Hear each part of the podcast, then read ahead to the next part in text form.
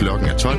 Nu er der nyheder på Radio 4. Et flertal i Randers Byråd overtrumfer borgmesteren og kræver en ny uvildig undersøgelse af kommunens håndtering af Nordic Waste-sagen. Alle de palæstinensiske fraktioner mødes 26. februar i Moskva. Og så har biltyvene fået smag for et nyt stykke udstyr på de lidt dyre biler. Nyhederne på Radio 4 her kl. 12 er i dag med Sofie Levering og Angela Brink.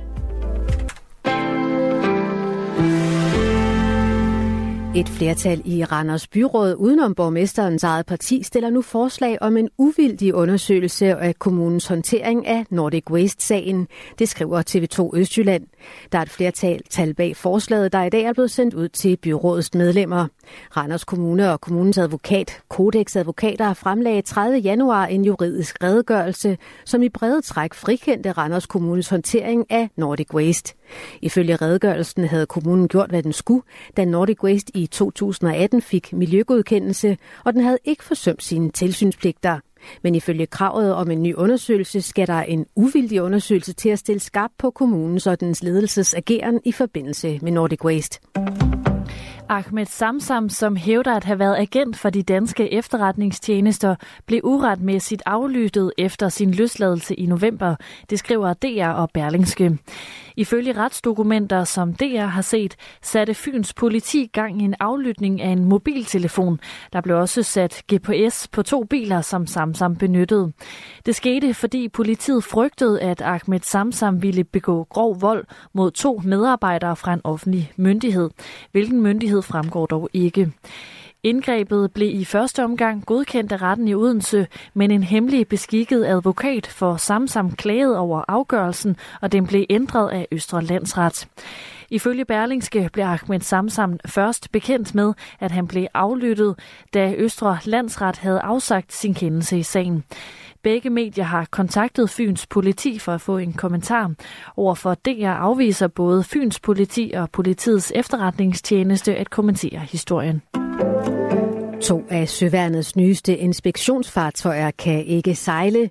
De to skibe patruljerer normalt i farvandet omkring Grønland, men har problemer med de maskiner, der laver strøm på skibene. Det melder Arktisk Kommando ifølge DR. Problemerne med de to skibe forventes at vare minimum måneden ud. På det ene skib er maskinen, som laver strøm, helt gået i stykker, mens den er delvist i stykker på det andet skib. Der er tale om samme skibstype, som i knap 15 år har haft kanoner, der ikke har kunne skyde, fordi et våbensystem mangler. Inspektionsfartøjerne af Knud Rasmussen-klassen har til formål at patruljere og håndhæve rigsfællesskabets suverænitet i de arktiske farvande omkring Grønland og Færøerne. Palæstinensiske grupper skal mødes i Moskva den 26. februar. Det oplyser det palæstinensiske selvstyre, som erklærer sig parat til møder med den militante gruppe Hamas. Rusland har inviteret alle palæstinensiske grupper til mødet, skriver Reuters. Der pågår forhandlinger om våbenhvile med Katar, Ægypten og USA's medvirken, men de er endt uden noget resultat. Det, det sagde Katars premierminister til den årlige sikkerhedskonference i München i går. We've been trying to reach an agreement between the two parties, yet uh, the last few days has not been progressing as expected. Vi har prøvet at få en aftale mellem de to parter, men de seneste dage er det ikke gået fremad som forventet, sagde han. Fra Netanyahu, Israels premierminister, lyder det, at en fremtidig fredsaftale med palæstinenserne ikke kommer til at være dikteret af internationale aktører. Trods international kritik holder Benjamin Netanyahu fast i planen om en militær offensiv mod byen Rafah i det sydlige Gaza. Det skriver nyhedsbyrået DPA.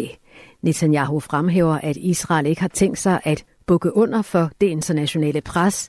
Rafah er det sidste tilflugtssted for omkring 1 million internt fordrevne palæstinensere i det sydlige Gaza. Meldingen om en offensiv mod byen har udløst advarsler og bekymring fra flere andre lande. Den svenske terrorforsker Magnus Ranstorp skriver i en leder i Svenska Dagbladet, at støtten til UNRWA, der er FN's hjælpeorganisation for palæstinensiske flygtninge, bør stoppe, det skriver Berlingske. Efter Israel har hævdet, at mindst 12 af organisationens over 25.000 medarbejdere var involveret i Hamas' angreb mod Israel 7. oktober, har fået flere lande til at trække støtten. Og det mener terrorforsker Magnus Ranstorp, at det er det rette at gøre. I stedet mener han, at UNHCR i et, et andet FN-organ med fokus på flygtninge i hele verden bør overtage. UNRWA-chef Philip Lazzarini kæmper for, at organisationen kan fortsætte sit arbejde, hvor den inden krigen havde over 12.000 ansatte alene i Gaza. Lazzarini mener, at Israel, som står bag anklagerne mod de 12 FN-ansatte, er ude på at ødelægge UNRWA. Philip Lazzarini kalder det en bevidst kampagne fra Israel i et interview til det svejsiske medie Tamedia, skriver Berlingske.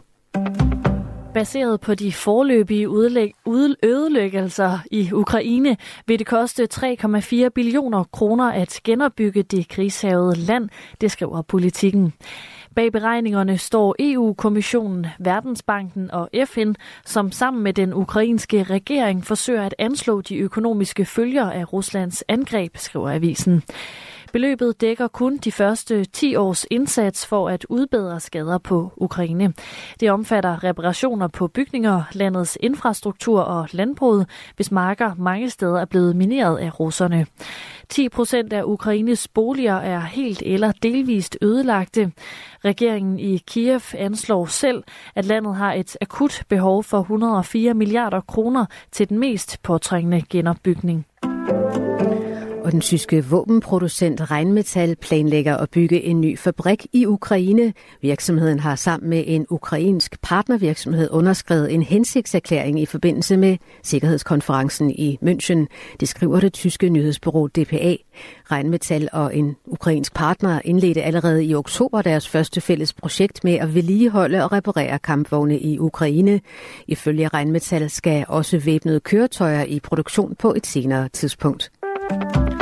Familien til den russiske oppositionspolitiker Alexei Navalny beskylder nu de russiske myndigheder for at forsøge at skjule hans dødsårsag.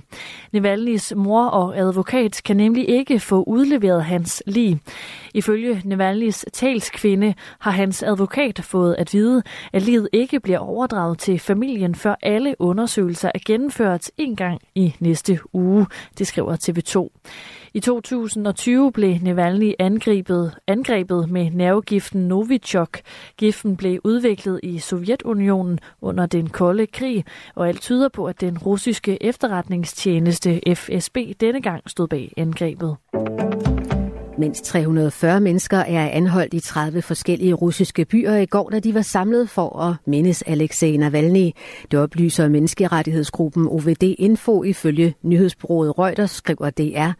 Det er den største bølge af anholdelser i Rusland siden september 2022. Der blev 1300 mennesker anholdt for at protestere mod mobilisering af mænd til militærtjeneste i Ukraine, skriver Reuters. Tyveri af sidespejle er et kendt fænomen i udlandet, og nu er bilejere i Danmark også begyndt at anmelde stjålne sidespejle, det skriver TV2.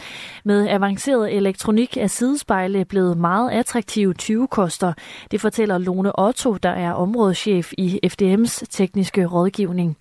Får man stjålet sine sidespejle, så kan det blive en dyr fornøjelse at generhverve dem. Lone Otto anslår, at glasene koster mellem 2.000 og 4.000 kroner.